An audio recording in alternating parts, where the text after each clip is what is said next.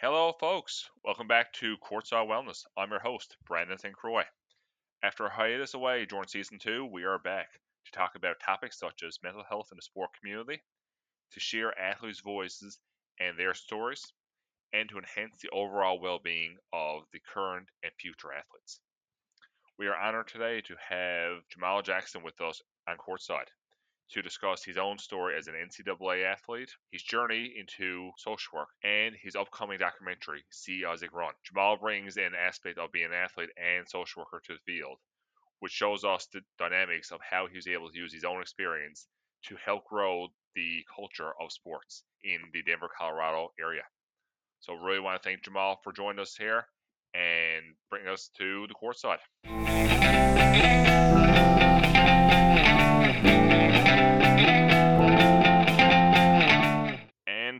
We're back to Courtside Wellness with Jamal Jackson, former NCAA football player, current school social worker, and sports social worker. Thanks, Jamal, for joining us on Courtside today. Yeah, thank you for having me. I'm, I'm excited to be here. We've known each other for a long time, uh, going back to our days at the One of Four project and all the work that you've done over the years and related to sports social work. So I'm going to throw the ball over to yourself. Just give us a quick introduction about yourself, yeah, definitely. So, yeah, my name's Jamal Jackson. I was born and raised in Aurora, Colorado. Um, I have been a student athlete six six year six years old through um, college. So I was 23. Um, played a variety of sports, um, starting off with karate. That was that was the first thing that I participated in. Then I branched off to soccer, baseball, basketball, um, and by the time I got to high school, I was playing football and football was my primary sport. I earned an opportunity as a student athlete to continue my education um, at Scottsdale Community College, which is a junior college in Arizona. Uh, I did well in my freshman year. In my sophomore year, I had a breakout season where I had 23 tackles in one game and led the team in tackles, over 100 tackles, um, and earned a full ride athletic scholarship to Lenoir-Rhyne University in Hickory, North Carolina, um, and went on to play two years there and, and earn my bachelor's in sports management uh, with a minor in business. Because I was a proud student athlete uh, my entire life, I, I, didn't have a lot of work experience. Um, so after my career was over and and I realized I wasn't going to make it to the NFL, um, I was just scrapping by trying to find a job anywhere I could. So I was working at FedEx. Um, I worked for a, recreation center in Aurora, Colorado, uh, making seven dollars an hour as a as a college grad, and so that was definitely an interesting moment in my life where it was a humbling experience, you know, to to be a college grad making seven dollars an hour, and so I knew I always wanted to to do something special in working with youth. I just didn't know what it was, and so I made that transition to education, doing security, and and then eventually went on to go to grad school and and get my master's in social work.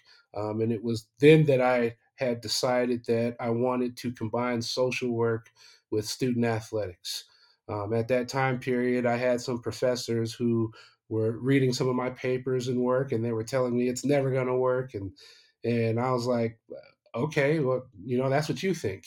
And so I'm I'm diligently writing these papers and trying to find anyone and, and anyone out there that was doing this work that I was so passionate about. And I came across Natalie Graves. And so I, I reached out to her and didn't hear back from her for a while.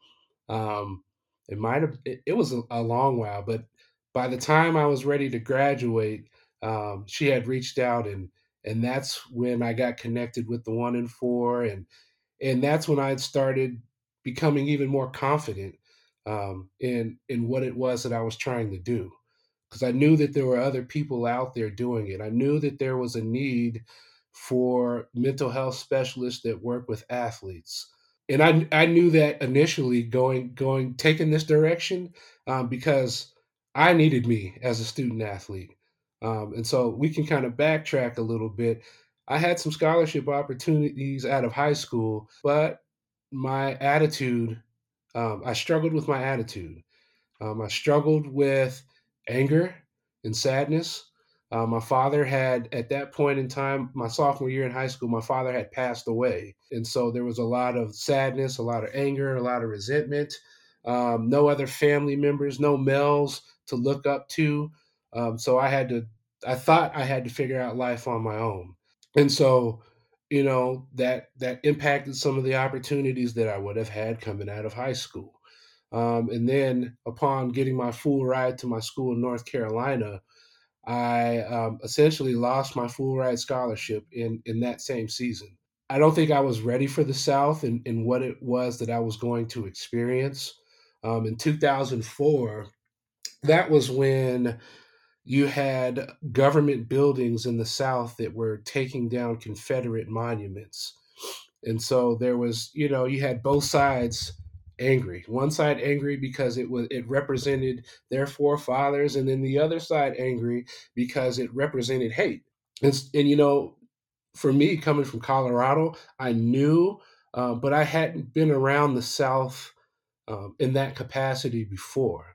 That's a whole nother story. I won't I won't get into that one because um, that's a big part of See Isaac Run. But I remember my first time going down to North Carolina was for summer, and you know they hadn't really had a lot of junior college players going to this school. They were a struggling program.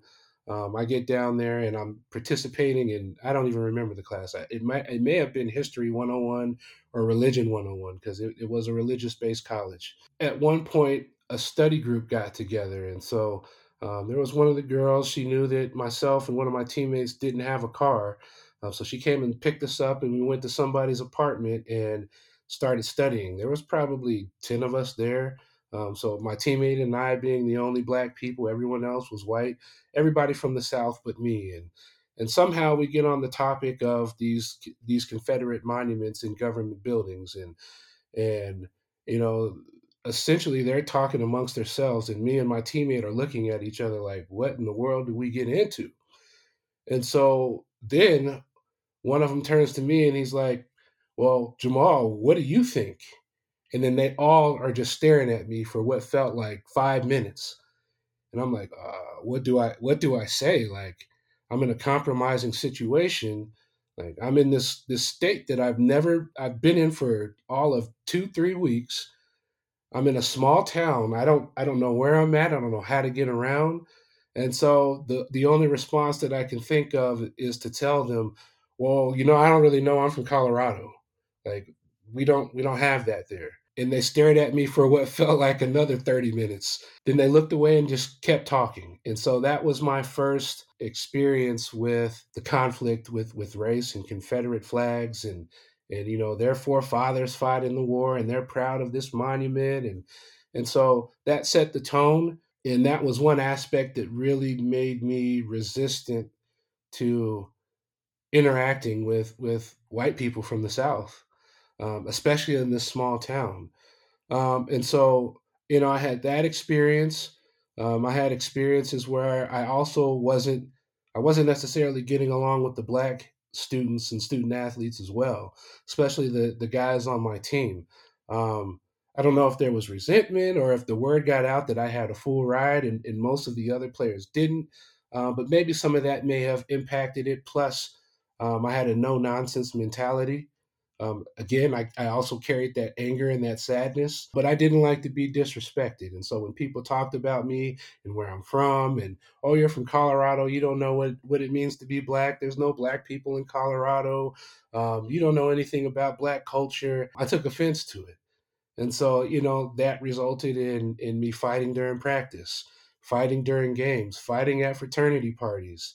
Um, and then eventually being kicked off the team in the last couple of games left in the season, being kicked off at halftime, being kicked off the team at halftime, and having to go in the tunnel, and then taking that ride back on the bus back to the school, knowing that I was essentially done.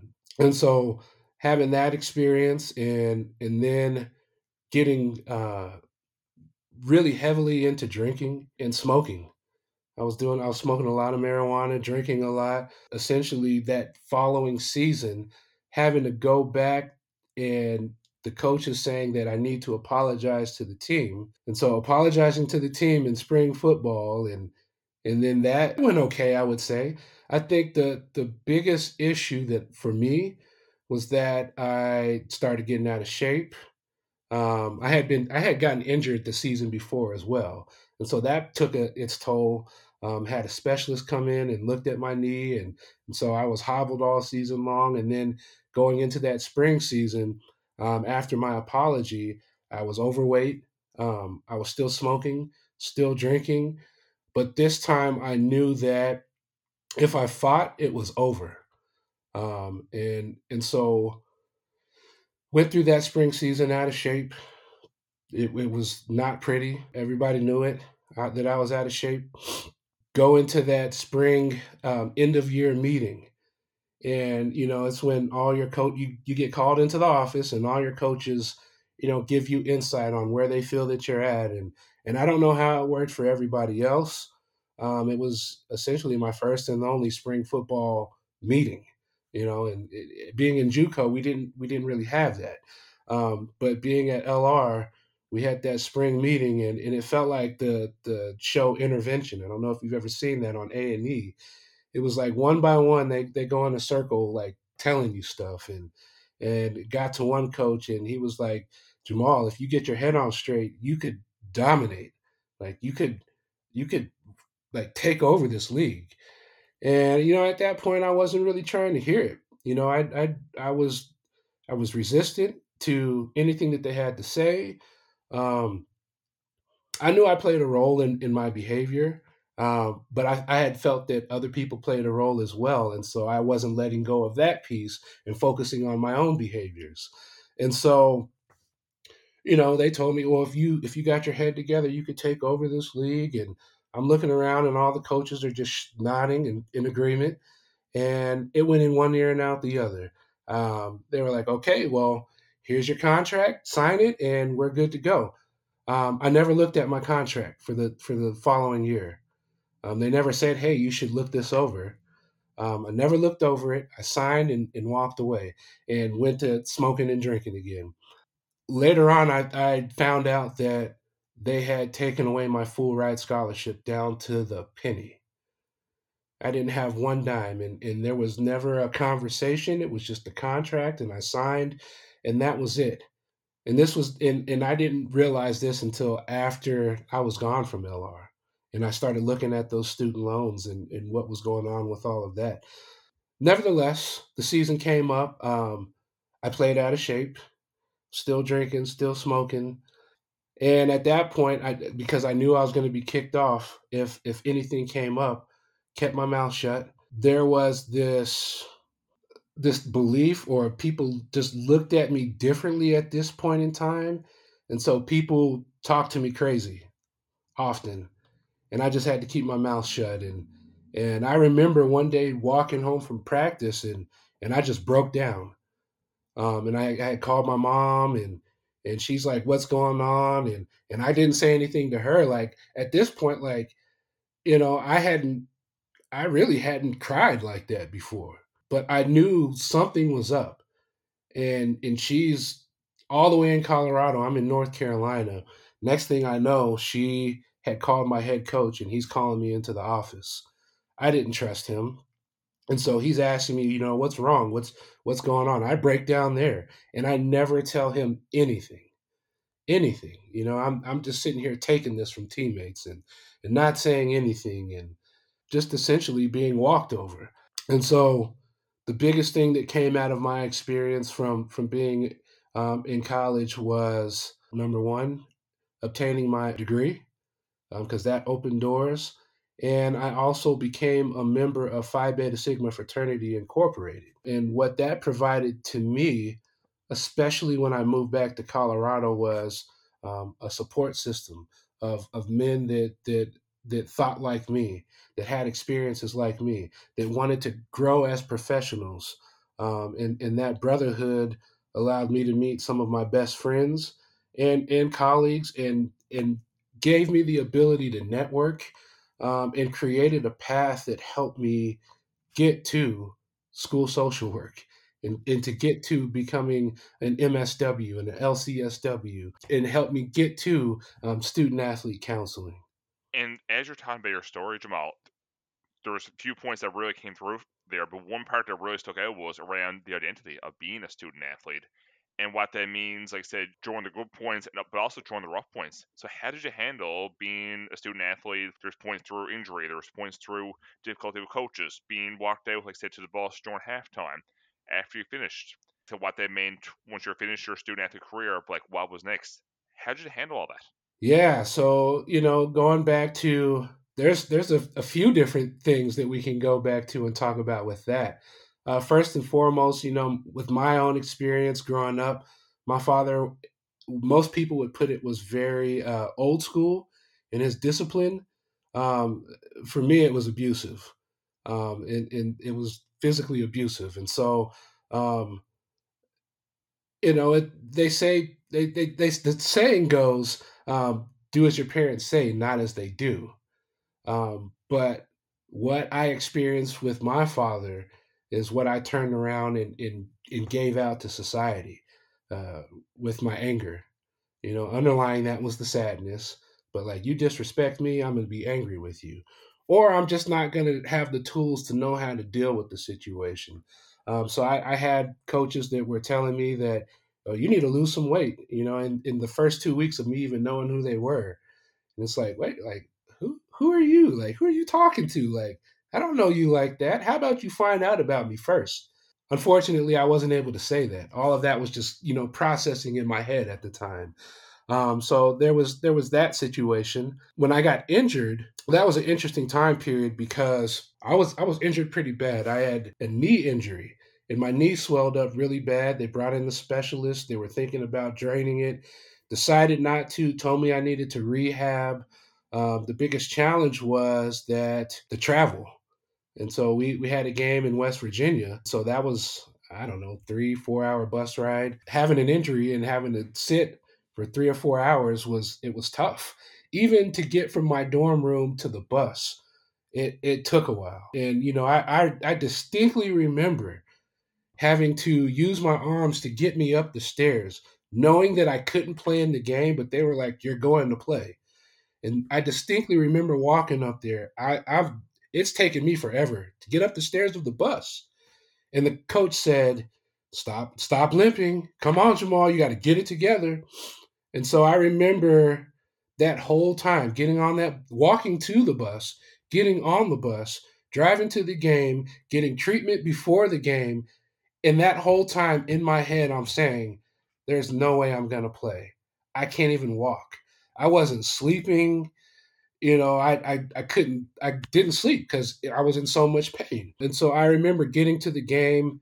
I remember going out on the field before everybody because they wanted to to do some exercises to try to warm my knee up going back in and coming out with the team doing doing all of our warm up drills and then having to stay out afterwards with my position coach who made me do some more workout uh, warm up drills and then going back inside and again that whole time i i can't play.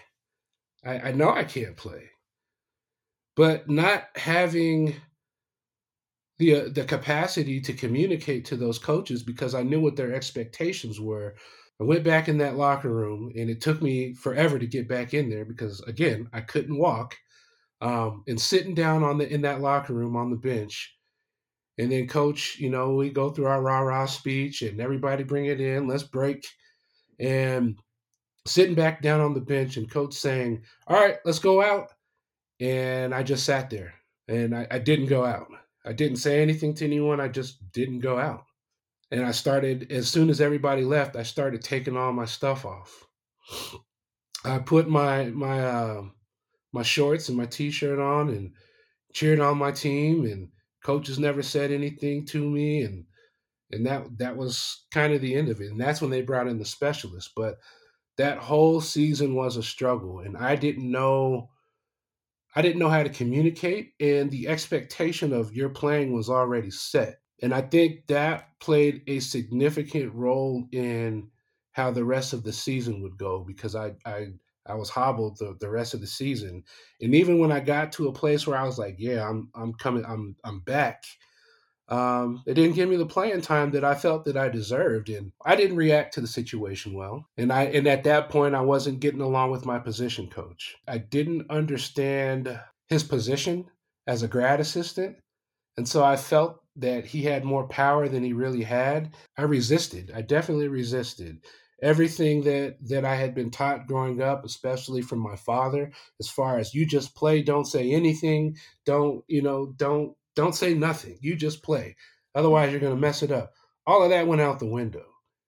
And it was F you. I don't care about you. If if you're taking my time away and I'm better than that other player, then then you can go to hell. You know, that, that was my mentality. Um, and it didn't matter if it was practice or a game. People were seeing all of that. And and I didn't care. And so yeah, just just that whole process on top of you know after the games are over heavily drinking smoking uh, marijuana black and milds like that that was a uh, a challenging two years for me to say the least looking back at that experience what do you feel would have been beneficial to have or what supports or tools do you wish were available for you as a student athlete when you're going through all this? Yeah definitely that space to talk to a, therapist. Just that space like just that non-judgmental hey what's what's going on with you? Because it just it wasn't there. My mom didn't know what to do. She would call and she would be like well why don't you go to the training room and and, and get your blood pressure checked? And you know and there's there's there could be something going on. Um, and i know she was concerned with that because um, high blood pressure and heart disease runs in my family. My father died at 47 of a heart aneurysm and my grandfather died at 46 from a heart attack. And so there was there was a lot of the, the concerns with you know blood pressure um, and if i'm truly reflecting on what was going on then I, I, think i was dealing with anxiety at that point in time and definitely some depression. Um, my father when i was a sophomore in high school he passed away um, just abruptly. It just just happened. We woke up one day to firemen coming in the house and and taking him out and it's four in the morning and and then being at the hospital all day for him to pass away late at night and so you know there was a lot that um, i feel had been unex- unexplored as far as my mental health um, and that i didn't i didn't know how to deal with. So uh, you know having you having me having natalie graves having somebody who had the space to help me understand what was going on mentally um, and even going back and, and looking at my, my past experience would have been helpful because oftentimes we jump to okay physical injuries or physical concerns but we are secondary to look at the mental health impacts or what's happened in in a student athlete's past experiences that could currently impact them. Yeah, definitely. So, in terms of, would you say that was a big uh, reason that brought you to social work? Yes, but it took other experiences in my adulthood to really trace that back.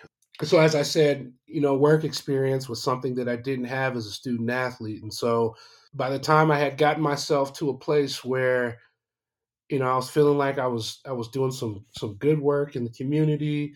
I had my first desk job, um, and I was a workforce specialist. and And I remember I was preparing for a presentation with Human Services um, to provide different resources to youth who were trying to obtain their GED, high school diploma, or um, a job. Um, and so I was putting all of the this this uh, swag together, putting it in a box, and at this point in time, I was I was in great shape. I was about 26, 27 years old. I had been in the gym every single day, like feeling physically. I was I was confident, um, but I'm sitting there putting this swag together, and I start pouring down sweat from everywhere, like from my head, like, and I mean shirt drenched shorts or, or slacks drenched, and I'm like, what the hell is going on? Like, like I'm in good shape. Why why am I sweating like this? And and you know, I kind of shrugged it off, you know, student athlete mentality, football mentality. I'm good. Like I'm fine. Like I'm I'm gonna, you know, just keep pushing through. Um, so that was the first sign of anxiety, but I, I didn't know it until um, a few months later. I was driving on the highway and I just bursted out crying. And I had to get off the highway, park. I called my, my girlfriend at the time and called my mom, and they came up there. And, and that was the first time I experienced a, a panic attack. Um, they called the ambulance. The ambulance came, picked me up went to the hospital. Um, they gave me some meds to to help me calm back down, and and at that point in time, I was like, okay, I need to go in and, and seek out some help. And so I I went in and and went to my primary care physician, who gave me a little uh, computer and you know you do your questionnaire and oh you have anxiety and so she gives me these pills and and I take those those home and at this point in time I'm still smoking um, so I'm I'm taking these meds for anxiety and I'm smoking marijuana. And it wasn't too much longer after that that I had another anxiety attack and went to the hospital. Except for this time, I was like, I need more than just primary care. I need more than this. And this was also at the time that I started grad school and started reflecting. And that's when I came to that realization that what I had experienced in childhood, as far as my father's discipline, was was actually abuse. So I had this anxiety, I had this reflection of my experiences from childhood, and I had this this new job where the confidence I, I didn't have the confidence within this job, and so you know that was a, a cocktail that uh, of destruction that resulted in, in me um, going on FMLA from work for a good month, um, having a psychiatrist who administered medications um, and a therapist individual, and I did group counseling. And so at that point in time, uh, I was getting a lot of care. Um, it, I really did struggle. It was a struggle to get out of bed. Um, it was a struggle. Like I was happy if I if I took a shower that day.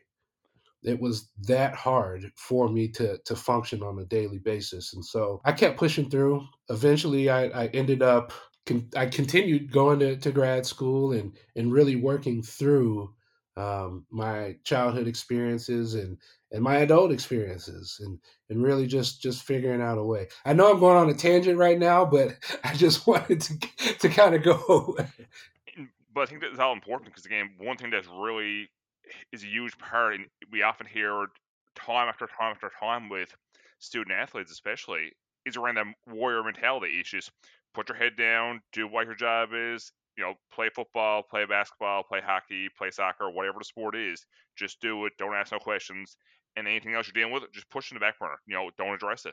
But it's almost like a kettle on a stove. It's going to get louder and louder, and then eventually the water's going to spout out of the kettle. But yet, that's the mentality that society has had for so long. And there's only so long we can take before we have that panic attack, before we have that breakdown, before we need all those supports wrapped around us.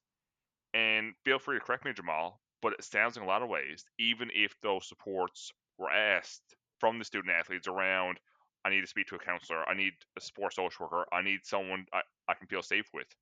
At the time, would you say that, you know, the NCAA level of collegiate sports was there? Or why do you think their response would have been?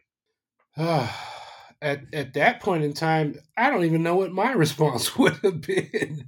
you know, like eh, I don't. I could. It's it's interesting you asked that question because even when I had the the big uh, anxiety attack and and went in to see my psychiatrist, um, and you know at that point in time I'm I'm in grad school. I had just started, um, but you know in the back of my mind I'm like, man, am I crazy?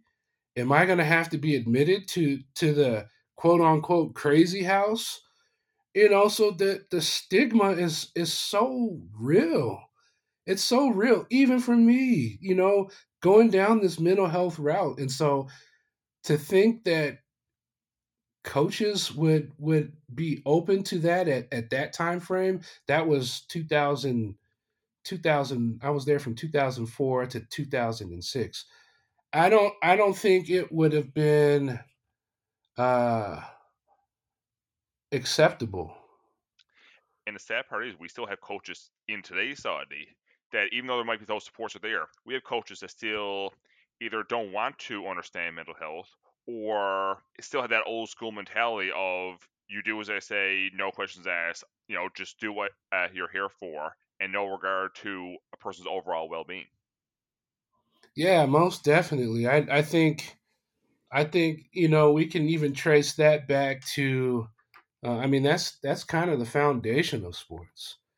You know, you I was listening to Shaq's podcast and and he kept trying to say there's a difference between mental health and mental fortitude. And he doesn't have mental health; he has mental fortitude. And you know, he's he's his mental health is fine. It's the people that are homeless that you know have mental health problems, and and so it's we can go back to the beginning of times. And I mean, for me more specifically, I think. Um, just my own father's experience integrating public schools in Macon, Georgia in the 1960s. He couldn't say anything.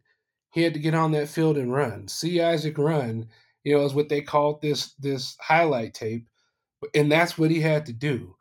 You know, there there were people using racial slurs.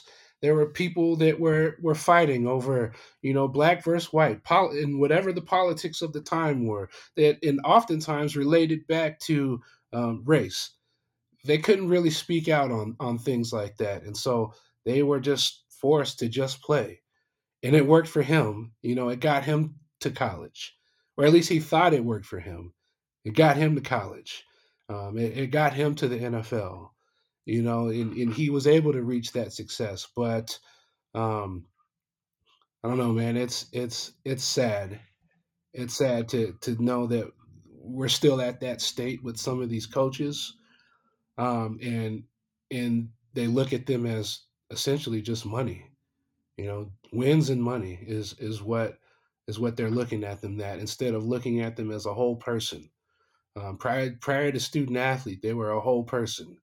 They were somebody's pride and joy when they were born, and and those parents looked at them like you're going to do great things, you're going to be successful, you know. And then we get to this place um, and and I got to that place where all of these talents, all of these successes I had growing up, I was I played an instrument. I I, I draw. I still draw to this day. I'm I love I love to be creative. I'm working on this documentary.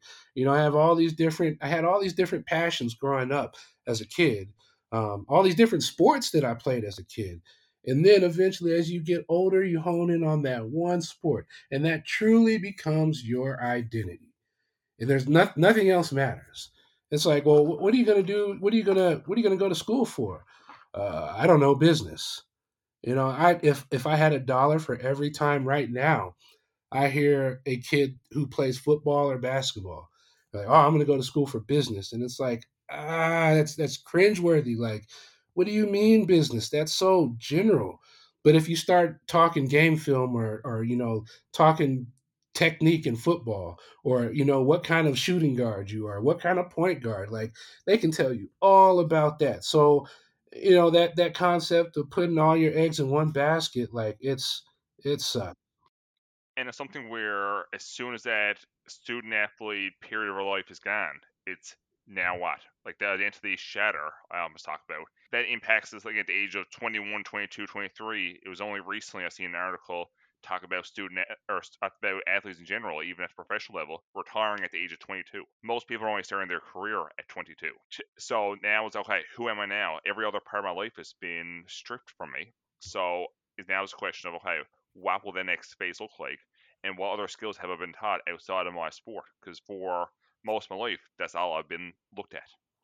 Yep, yep. And and it's um it's a question when I'm able to sit down with student athletes, even in my school, some of my fifth graders, because they'll be like, Yeah, I want to play in the NFL.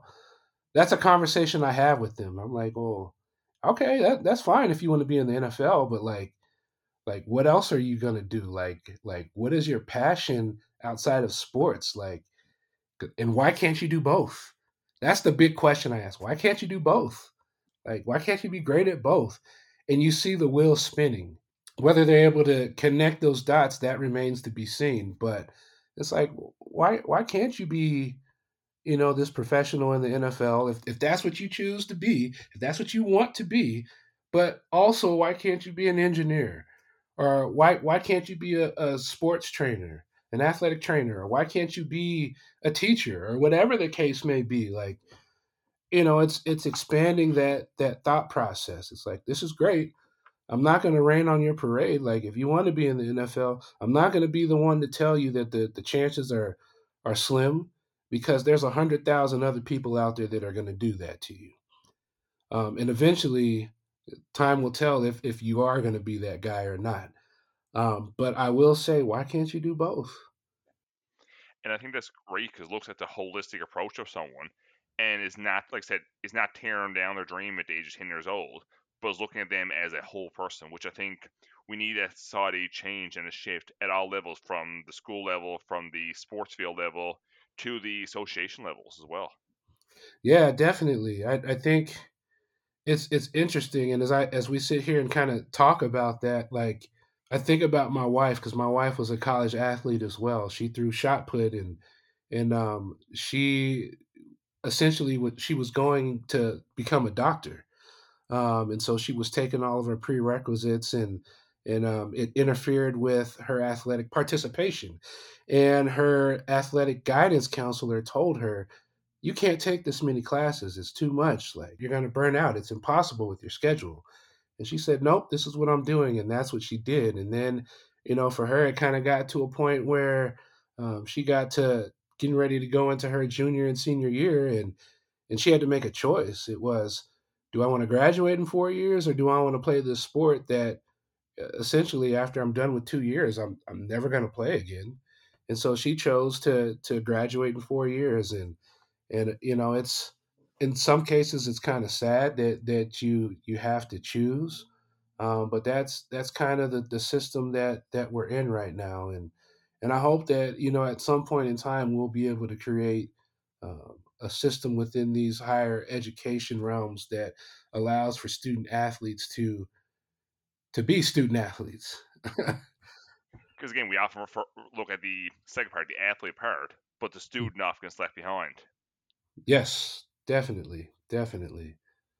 And moving forward, like I said, you you kind of gave a, a smidge of it already, but in terms of the documentary you're working on now, see Isaac Run, in terms of like your own father's experience, you know, let our listeners know a bit more around what the work you've been doing and how this has been beneficial for yourself as well.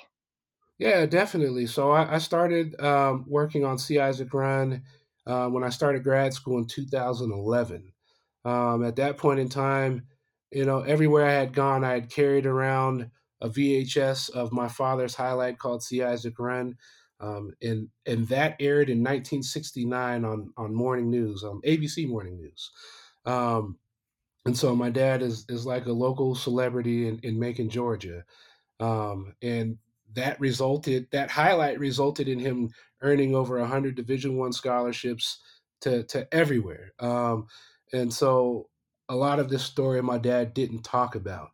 Um, he experienced a lot being, you know, one of the first classes. He was the third class to integrate white public schools in Macon, Georgia.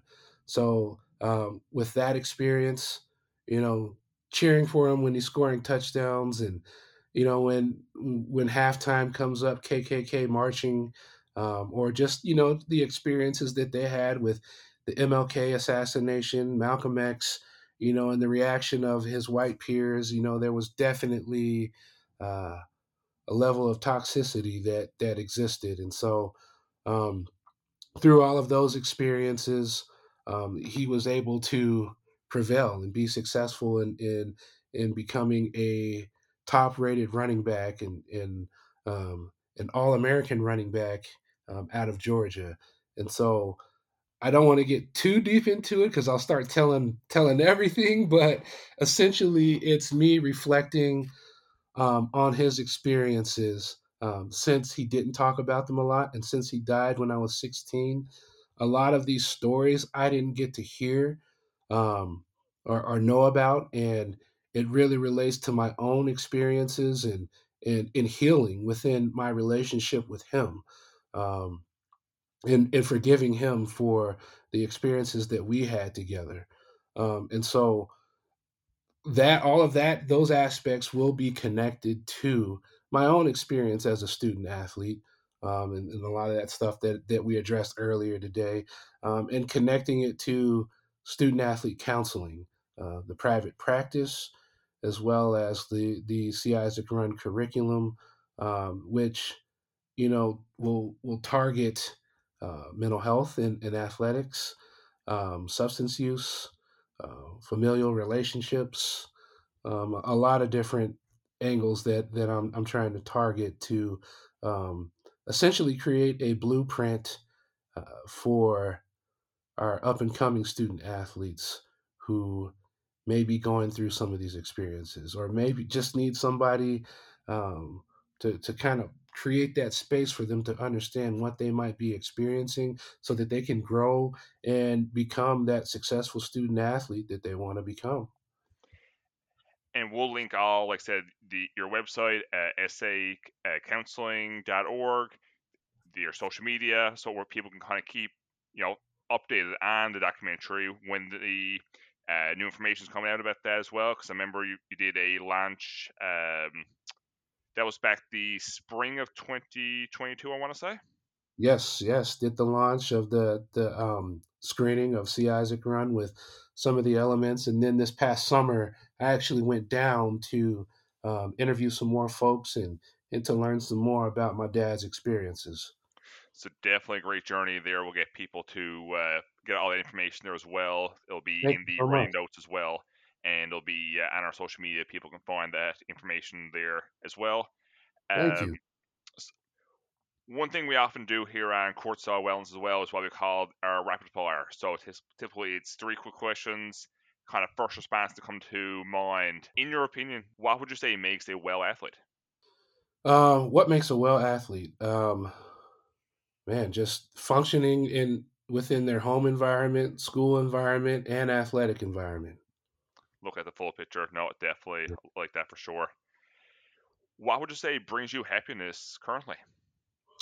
Um, my family, my my son and and my wife, and and us seeing him grow each day. You know, every day is is a success. You know, seeing him laugh, seeing him clap, like it's it's the the funnest thing, the greatest thing ever. And what would you say would be the biggest word of advice you'd like to give a current student athlete out there? Uh, stay true to yourself. Um, whatever you're passionate about, like follow that through even when you're not feeling confident about it keep pushing um, good things will come and that's definitely a message that is so true that it's easy to get lost in like i said the pressures the stress the coaches all the uh, dynamics of being a student athlete and i want to thank you jamal for joining us here at courtside today talking about your own experiences talking about your story and like i said promoting sports social work and like I said, all the work that you have done from student athlete counseling, from being a school social worker through the documentary, and like I said, all the efforts you put into numerous aspects to grow this profession as well. You're welcome, and, and thank you for having me, man. I'm I'm honored, man. I've been listening to to the podcast, and I love what you're doing with it, and and just creating this space. Like I'm, I'm excited to see what the future holds for for your work appreciate it and definitely keep us updated and any changes, like I said, come forward with student athlete counseling and See Isaac Run documentary. Well, Steph, will do. Folks, if you enjoyed today's episode and want to check out other episodes, check us out on Spotify, Apple, Audible, and Podbean. You can also follow us on social media at Wellness Athletic Services on Facebook and Instagram. If you have any questions or ideas for the show, feel free to email us at wellnessathleticservices at gmail.com. Thank you and stay well.